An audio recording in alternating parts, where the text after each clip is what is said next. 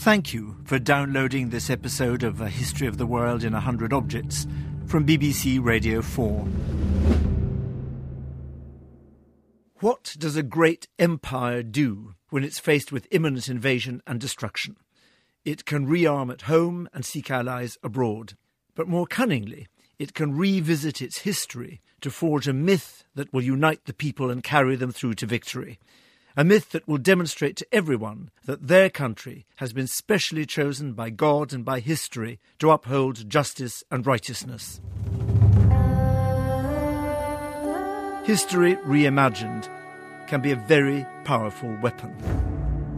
When the Christian Byzantine Empire faced obliteration at the hands of the Ottoman Turks around 1400, it turned to its past, found an event that proclaimed its unique and divinely ordained purpose, and turned that into a national myth. The Byzantines promoted their myth in the most public media at their disposal. They established a new religious feast day and they commissioned a religious icon to mark it. This icon is a document of a political event. I felt immediately that it was similar to the evening news. This debate about images just rolls in Christianity. Sometimes the image lovers win, sometimes the image haters win. A History of the World in a Hundred Objects.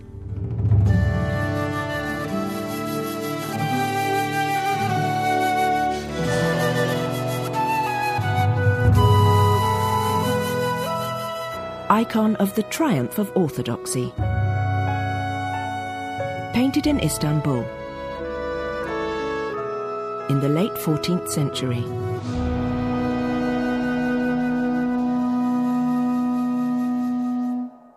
This week, our programs are about how people use objects to get closer to their gods, and how states use religious imagery to help rally the public. For the Byzantine Empire around 1400, it had never been more important to seek divine help. The successor to the Roman Empire, the defender of Orthodox Christianity, and for centuries the superpower of the Middle East, the empire had shrunk to a shadow of its former greatness. By 1370, it was no more than a minor state that extended barely beyond the walls of Constantinople, modern Istanbul. All its provinces had been lost, most of them conquered by the Muslim Ottoman Turks, who now threatened the city on every side, and even the survival of Orthodox Christianity itself seemed to be in question. There was little hope of military help from further away. Two brave attempts from Western Europe to send reinforcements had been catastrophically defeated in the Balkans. On several occasions, the emperor himself travelled from Constantinople to the kingdoms of the West, even as far as London, to plead for money and soldiers, but to no avail. By 1370, it was clear that there was going to be no earthly salvation. Only God could help in a situation so desperate. These were the bleak circumstances in which the icon of the triumph of orthodoxy was painted. It shows the world of the Byzantine Empire not as it actually was, but as it needed to be if God was going to protect it. Icon is simply the Greek word for picture, and this picture is about a foot high. In fact, it's almost exactly the same shape as a laptop computer. It's painted on a wooden panel, the figures in black and red, the background shining gold. And in the centre, at the top, we see two angels holding up a picture for veneration. The picture they're holding up is the most famous of all Orthodox icons, and is one particularly connected to Constantinople. Known as the Hodegetria, it shows the Virgin Mary with the Christ child in her arms. The Hodegetria is being venerated by a host of saints, by the head of the Orthodox Church, the Patriarch, and by the imperial family. Between them, they represent all Constantinople, temporal and spiritual. So, this icon is a picture about the use of a picture, and it's a celebration of the central role that icons play in the Orthodox Church. This is how Diarmaid MacCulloch, professor of the history of the Church at Oxford University, describes the function of an icon. The icon is like a pair of spectacles which you put on to see heaven. You're drawn through this picture into heaven because Orthodox Christianity believes very strongly that you and I can meet the Godhead, that we can almost become like gods. It's that extraordinary, frightening statement that Western Christianity is very shy of.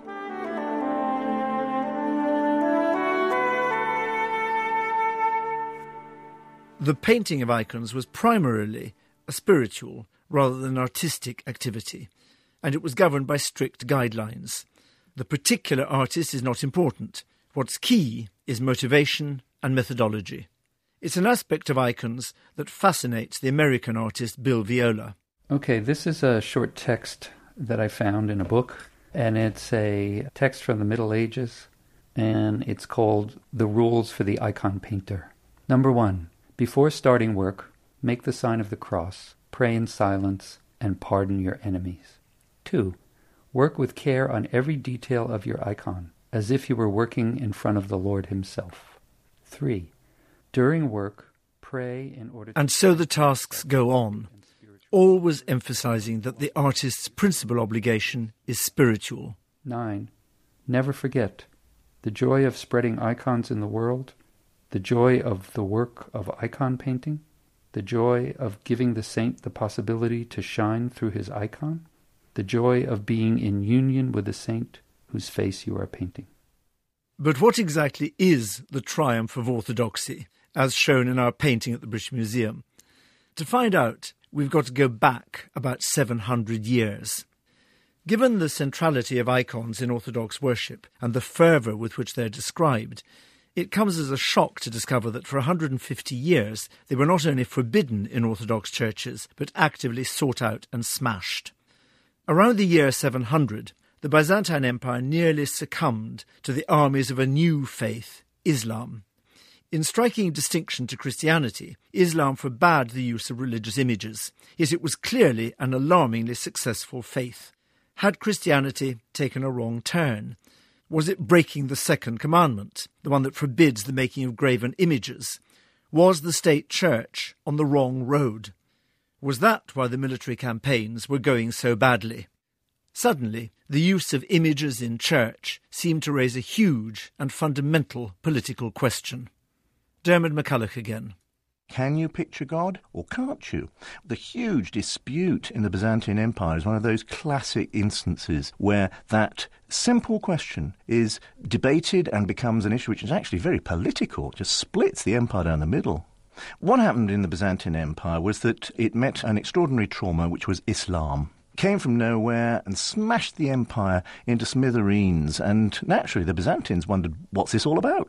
Why is God favouring these Muslims who've come from nowhere? And the one big thing which struck them about Islam was that there were no pictures of God and that this might be the answer. That if you turn Christianity away from having pictures of God, then the Byzantine Empire might get God's favour back. And that seems to be one of the big motives in attacking images, icons within the Byzantine Empire. So a great wave of iconoclastic violence swept the Orthodox Church in the years following 700. The theological debates went on for well over a century and were very complex. But throughout, the people remained on the whole very firmly attached to their icons, and eventually, thanks in part to support from the women of the imperial family, the veneration of icons was restored in 843 by the Empress Theodora. And it's this event that is known as the triumph of orthodoxy. It re established the veneration of icons as a defining touchstone of true Orthodox faith, the central focus of Byzantine devotion a vital ingredient in the flourishing and the survival of the empire. And indeed, the empire did flourish, and for another 500 years was able to keep the Islamic threat at bay. So when that threat returned even stronger than before, it was natural for the leaders of Constantinople to encourage the people to look back to that great moment of 843, when the faith had been reordered and the empire restored, and to draw comfort from the past as they faced a frightening future. In 1370, the feast of the triumph of orthodoxy was established in the church, and sometime after that, our icon was painted. It shows us the Empress Theodora and that great restoration of 843. She stands beside the Hodegetria image of the Virgin and Child, and with her is her child, the boy Emperor Michael, both of them wearing elaborate imperial crowns.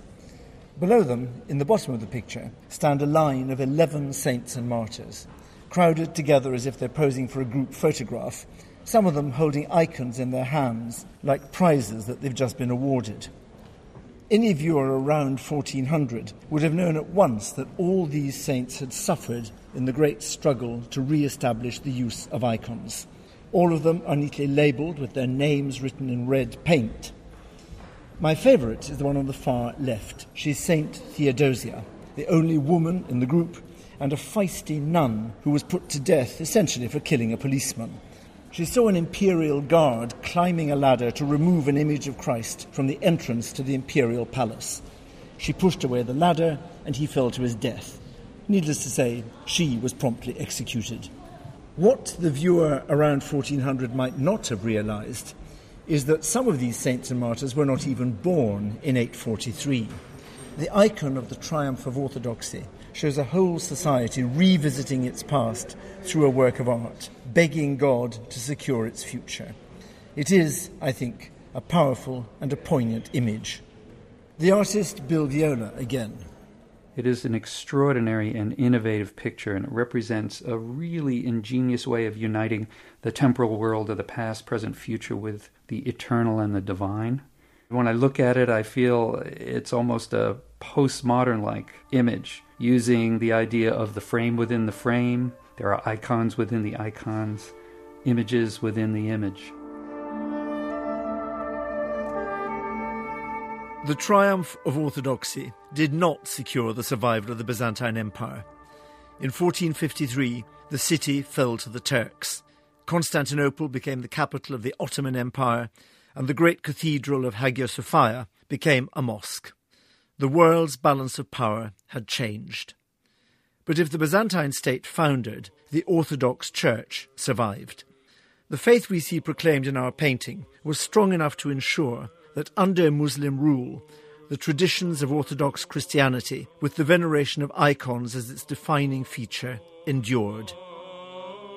In one sense, we could argue that this icon did exactly what it hoped. Orthodoxy survived. And every year, on the first Sunday in Lent, the Orthodox Church throughout the world celebrates the event shown in our icon, the triumph of orthodoxy.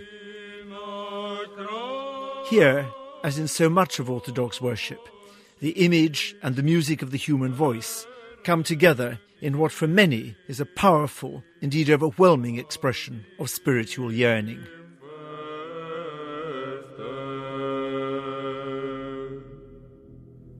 In the next programme, we're with a culture that has no problem with religious images, graven or otherwise.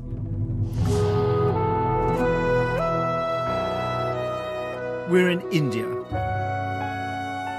I'm going to be with two of the great deities of Hinduism, Shiva and Parvati, his wife.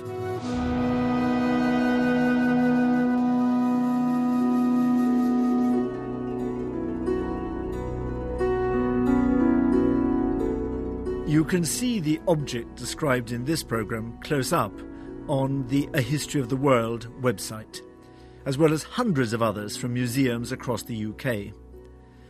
And if you have an object with a history to tell, why not add it to our growing collection? Find all this at bbc.co.uk slash A History of the World.